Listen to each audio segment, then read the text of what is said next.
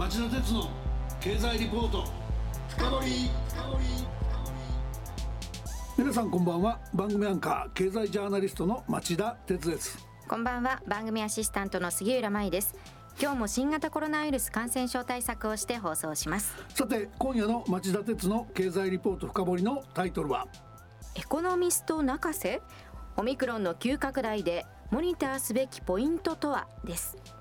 ゲストはゴールドマン・サックス証券の日本経済アナリスト太田智博さんリモートでのご出演です。太田さんこんばんは。こんばんは。本日はよろしくお願いいたします。こちらこそよろしくお願いします。新型コロナウイルスは2019年に発生して以来さまざまな変異株が生まれその中でもデルタ株に続きオミクロン株が世界中で流行現在日本でも猛威を振るってますなんか最近はストレスウイルスなんていうオミクロンの変異型も4 5 0カ国で蔓延しているそうです。そうですね、で連日新規感染者数は過去最多というふうに報道されておりまん延防止等重点措置の適用地域は34の都道府県に拡大してます。日本含めて今後の世界経済への影響を考えた時にどのような部分をどのぐらい切り取って注目しておくべきなのか今日はその辺のさじ加減を詳しく伺いたいと思っています。ということで太田さん今夜もよろしくお願いします。お願いいたします。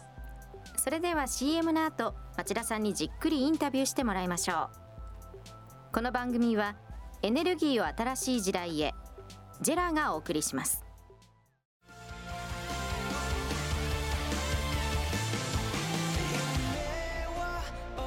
本気で夢を追いかける時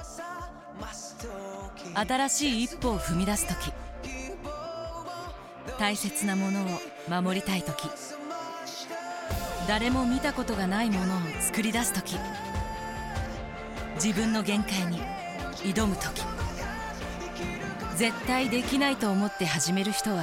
いない。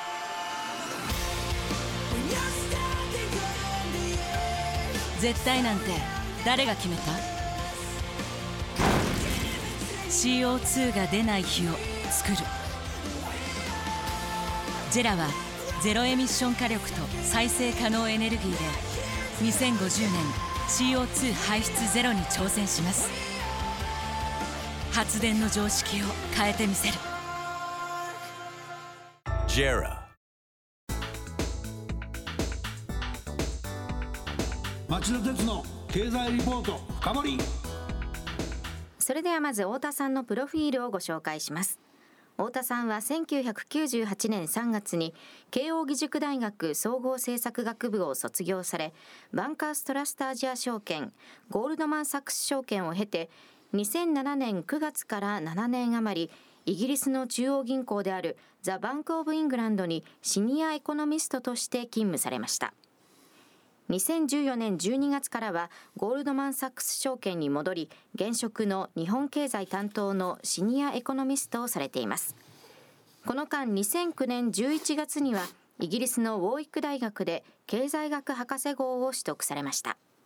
まずオミクロンがここまで深刻になる前の内外の経済情勢をお聞かせください。米中欧日などの景気の回復動向とそれでも残るであろう下振れ要因はどんなものが考えられるのかっていうことなんですけども日本時間の昨夜アメリカの商務省が発表した10、12月の GDP の伸び率なんか見てますとアメリカでは少なくともその回復ペースがむしろ加速するような状況も年末まであったようですこのあたり含めて、えー、太田さんどうご覧になっているのか聞かせてください。もともとですねこのオミクロン株の問題が大きく広がる前から弊社では比較的アメリカは順調な経済の回復を続けるだろうという見通しが立っていました。でもちろんですね今このオミクロン株がここまで蔓延してしまうとまあ、10、12月は良かったんだけれども、さすがに1、3月期の GDP はやはりちょっと落ちそうだと、で今までの伸び率よりはだいぶ減速しそうだという予測にはなっています。でただですね、実は4、6月以降はどうかと言いますと、オミクロンが出てくる前とほとんど変わっていないんですね。オミクロン株の問題というのは、ごく短期的にとどまるという形で、まあ、予想が今のところ作られていると、このストーリーは欧州でもほぼ同じかなと思いますね。なるほど。で短期的な影響にとどまるという予測になっているかといいますと、うん、背景としてはおおむね2つ挙げられると思います。なるほど。でまずオミクロン株というのはですね感染力が非常に強い代わりに、ええ、感染収束までの期間が短くなりやすい可能性というのがあちこちの研究者からすでに指摘されていると。アメリカの CDC も言ってましたね。そうですね。なんか週ごとでもそういうところも出てきてるようですね実際にね。そうですね。もうアメリカではもう大体1月の中旬にピークアウトをしたという数字が今いくつかもう出てきておりますので、うん、まあ、その意味では短期で済みそうだというのはやはり非常に嬉しいニュースかなと。はい。もう一つがですね政策当局がやはりこのウイルスの問題に対してある程度慣れてきたと。オミクロンの前のデルタ株の時から欧米の各国というのはその感染拡大に対してそこまで規制を強化しなくなってきたと、まあ、いわゆるあのウィズコロナと呼ばれる政策の一部だと思いますけれども、はい、ある種その経済の維持と感染をこう避けるということのギリギリの線をだんだん狙えるようになってきているんだと。まあ、そのおかげで景気の落ち込みというのがある程度避けられるようになってきたということも背景にあるのかなと思います。まあ、おっしゃる意味ではイギリスなんかマスクの着用義務をだいぶ緩和したりしてますもんね。そうですね。絶えずその辺は研究者の人とコミュニケーションを取りながらここまではいけるというところをどんどんチャレンジしていっているというのが欧米のやり方なのかなと思います。日本に関しても実は同じでして、はい、まあ、今、東京都でもです、ね、まん延防止等重点措置というのはすでに適用対象になっておりますけれども、はい、同じ名前ではありますけれども、去年の6月に適用された同じマンボウ、うん、今とでは規制の中身が違うんですよね。えー、飲食店の営業時間は長くなってますし、百貨店は自由に営業できるようになっていますし、そういう意味ではやはり全体として影響が小さくなっていく方向にあるということは言えるんだと思います。ただこれはまあむしろそのオミクロン前からアメリカで言われてたことで前回太田さんにおいでいただいた時も気になされていたアメリカのインフレ懸念みたいな話ですよね。そこら辺りはそのむしろ手厚い一時金を給付したがゆえに雇用者が戻ってきてないと。おっしゃってたと思いますし FRB の方も3月から利上げだけじゃなくて年後にもバランスシートの縮小なんかも入るんじゃないかというんでそこがまあ逆にオーバーリアクションにならないかも含めて心配されてると思うんだけど太田さんその辺のバランスはどう考えればいいんですか？これは本当に頭の痛い問題だと思います。まあ、今おっしゃられた通りですね。今アメリカの一つの大きな問題というのは人手不足であり、はい、人手不足の結果賃金がどんどん上がっていると、うん、で賃金が上がると企業は辛いのでそれをどんどん販売価格に転嫁する。その結果としてインフレが起こってしまう、うん、でこれがこうどんどん加速していったら大変だというのが今のアメリカ経済のまあ最大のリスクと言ってもいいのではないかと思います。はい、で問題なのはこのやはりオミクロン株のおかげでまた家に引きこもろうという人が増えるかもしれないと。もともと結局人手不足になったのはこう一度職場を辞めて家に引きこもってる人たちが景気が戻ってきても全然働こうとしない人手不足の背景の一因ではあるわけですよね。はい、でその問題がまたオミクロンの発生によって悪化してしまうかもしれないという懸念は頭の片隅に置いておくべきなのかなと思います。そういった中でそのインフレできっちり対峙するんだというんでまあ利上げもやるしバランスシートの縮小もやるんだということでまあ FRB かなり強い姿勢を今週の FMC でも見せてたわけですけどやりすぎることをむしろマーケットは心配してるってことでもないんですかね。ここに関してはですね意見が相当割れているのかなとなるほどは思いますね。学者の間でも金融市場の間でも引き締めのこう悪影響と逆にそのインフレを抑える効果のどちらを重視すべきかというのは相当に意見が割れているところなのではないかなと思います。そうするとある意味では4月以降一番注意したいとこよく見たいとこってことで認識しておけばいいですかね。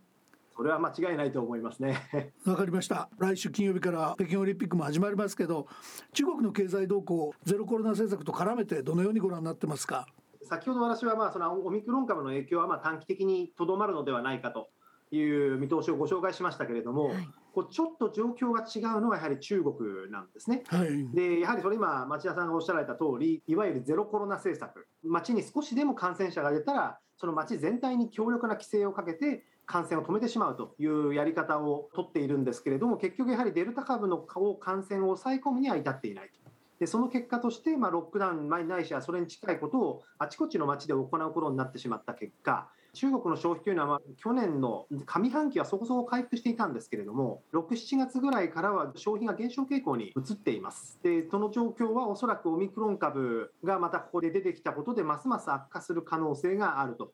いうことで、2022年の成長率というのはなかなか高くならなそうだなというのが、まあ、弊社の中国のエコノミストの見解でもあると思います。で特にこのゼロコロナ政策ですね、当面は大きく変化する見込みがないと、特に秋に党大会が待っていることもありますので、はい、それを考えると、なんかゼロコロナ政策を維持する可能性が高く、そうなると、消費はなかなか大きな回復局面に移ることができないということで、まあ、ちょっと厳しい時期が続きそうだなと。すいませんもうちょっとブレイクダウンしてほしいんですけどその党大会で習近平さんがその3期目党総書記を再選を狙っている状況の中で政策的失敗と取られるようなゼロコロナの見直しはやりにくいだろうからそこがあになる可能性がそれなりにあるっていう理解でいいんですかね。そうですね。そこのところはかなりどうも複雑な政治があるようで、はい、重要イベントの前に大きく政策を動かすのは政治的にも経済的にも、そしておそらくは感染リスクという観点からもリスクが大きいというのが中国の判断のようです。わかりました。いろいろそのアウトプットとしてこういうふうに見られるんだっていうことを先に結論的に伺っちゃったわけですけども、私みたいな経済ジャーナリストから見るとオミクロンというのは非常にエコノミスト泣かせではなかったのかっていう印象があるんですね。例えばリーマンショックであれば純粋経済事象ですから、皆さんの一番お得意な手法の中で、まあ、ある意味機械的にこうなればこうなるという論理でつなげるのかなと思ったんですけどオミクロンというのはそういうものではない感染象で経済事象ではないのでどう捉えるべきか結構苦労されたんじゃないかっていうことが一つ。もう一つは感染スピードも含めてあまりにも変化が早い。スピードが速いんでこれもエコノミスト泣かせだったんじゃないかと思ったんですけどプロとしての太田さんから見るとオミクロンってどういうもんだったんでしょうか？エコノミスト的にはですねこうすごく簡単になったことと逆に難しくなったことが2つあると思っています。経済の分析で一番難しいのはですね因果関係を特定することなんです、うん、例えば景気が悪くなったから消費が落ち込んだのかそれとも消費が落ち込んだから景気が悪くなったのか鶏と卵の側面が強いですのでなるほどなるほど。ただ今回のこのコロナの場合はですねもう原因はもう必ずウイルスなんですよね、なぜならウイルスは経済の影響を受けませんから、はい、原因はこれだと。でそのせいで政府が動いたり消費者が変化したりでその結果として景気が悪くなると。なのでその意味では分析としてはある意味簡単になった側面というのはあったと思いますしおそらくそれによって今後できるようになった分析というのがですねおそらく今後これ論文のような形が増えてくるのではないかと思っています。難易度が高まったものというのはやはりありまして現状の把握もう一つはその短期の予測、まあ、まさにこの証券エコノミストど真ん中の仕事になるわけなんですけれども、はい、ここの難易度というのはやはり桁が一つ跳ね上がってしまったかなと思います。まあ、通常はですねこうやはり我々のような証券エコノミストの仕事というのはとりあえず政府が公表する統計の発表を待って、うん、でその数字を見てからいろいろ考えればいいということになるんですけれども、うん、このオミクロンがですねこう数週間で一気に状況を変えてしまうほどの速さを持っているとあまりにも遅すぎると。今ようやくですね12月分の数字がこれから出てくるかというところなわけなんですけれども今更12月の状況が分かってもですね1月の頭からオミクロン株の蔓延始まってますので、はい、情報の価値がもう暴落しきっているわけですよね。うんうんうん、その意味ではリアルタイムに経済動向を把握するデータの開拓というのがやはりここ2年間のエコノミストの大きな仕事になったのではないかと思います。例えば携帯電話の位置情報データであとはこういろいろなですねこの IT 系の企業がそのレストランの予約システムなどを作っているとそこからのその毎日の予約件数のデータみたいなものは本当にリアルタイムに上がってくるわけですよね。はい、そういうデータを見ますと本当に例えば数日前のこうレストランの来客数がどう変化したかみたいなものを見ることができると。うん、そうなると本当に今足元でオミクロン株のせいで消費者行動がどう変わってるのかということも分かるようになってきたとその意味ではですねそのいわゆる IT 化とこのオミクロンがある意味需要と供給を同時に満たしたような形でですね、うん、一気にこのエコノミストの働き方を変えていったのかなと。新しいデータをどう活用していくのかと。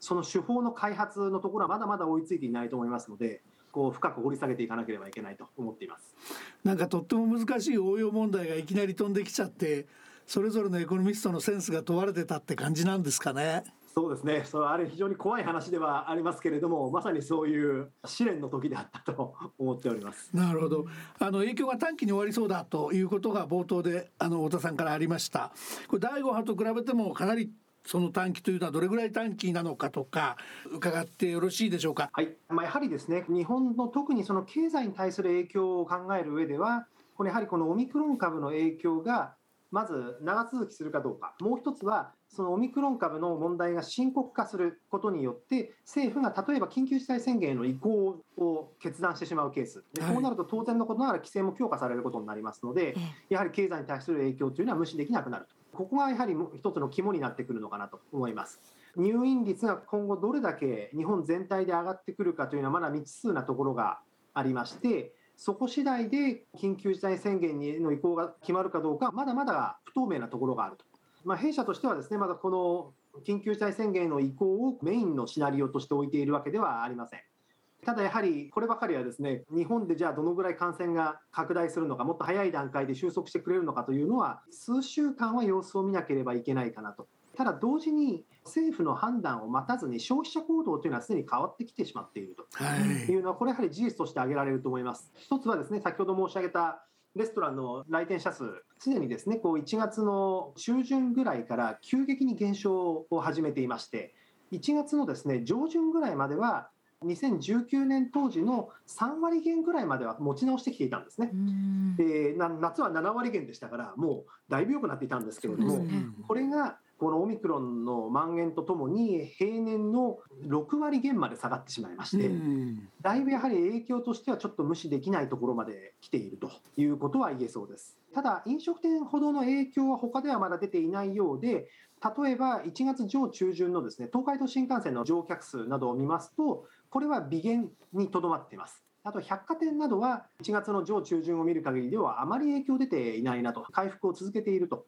いう形で、対面サービスがちょっと厳しいかなというのが足元のいわゆるそのデジタルデータとかですねそのナウキャスティングデータを示す一つの方向性かなと思います。なるほどね。変異株のリスクですね、まあ、オミクロンでも変異株すでに出てるようですけどもこのリスクについてはどういうことを頭に置いておくといいでしょうか？よろしくお願いします。はい。基本的にはですね多くの研究者が一致してコメントをされていることはオミクロンの次の変異種というのはオミクロン株よりもより感染力が強いものになる可能性が高いと、若干意見が割れているのがじゃあその感染力の強くなった変異種が今よりも弱毒化しているのかどうかと、その重症化しなくなっているのかどうかというところに関しては、まだちょっと意見が割れているかなと、一部の研究者は感染力が強くなる代わりに毒は弱くなるんだと、うん、数日前の WHO のコメントなどでは、そうなる保証はどこにもないと、うん、強力で感染力の強いものが出てくる可能性は少なくとも否定はできないといったコメントもあります、はい、なのでここに関してはですねまだやはり完全に楽観視するところまではいかないと。ただどちらにしても今後政府がいかにそういう今までとは違うどういう対処が望ましいのかという形でこう政策のファインチューニングをいかにやっていくのかというのがやはり今後半年間または1年間のですね景気動向を示す方向を占う上では非常にキーになってくるポイントかなと思っています。なるほど。よくわかりました。太田さんあの今日も大変興味深かったです。あのありがとうございました。ありがとうございました。それであの今日お話の中にありましたやっぱり FRB の政策調整春以降相当注目されると思いますんでまた近いうちにその辺のお話も聞かせてください。よろしくお願いいたします。こちらこそよろしくお願いいたします。さてリスナーの皆さんはどうお感じになったでしょうか？来週再来週ですがオリンピックと経済と題して北京オリンピックを迎える中国を中心にですね当面の経済動向について日本経済研究センターの小峰隆夫研究顧問にお話を伺おうと思っています。それでは来週も金曜夕方4時からの町田鉄の経済ニュースカウントダウンからスタートする3つの番組でお耳にかかりましょう。それでは皆さんまた来週。この番組はエネルギーを新しい時代へジェラがお送りしました。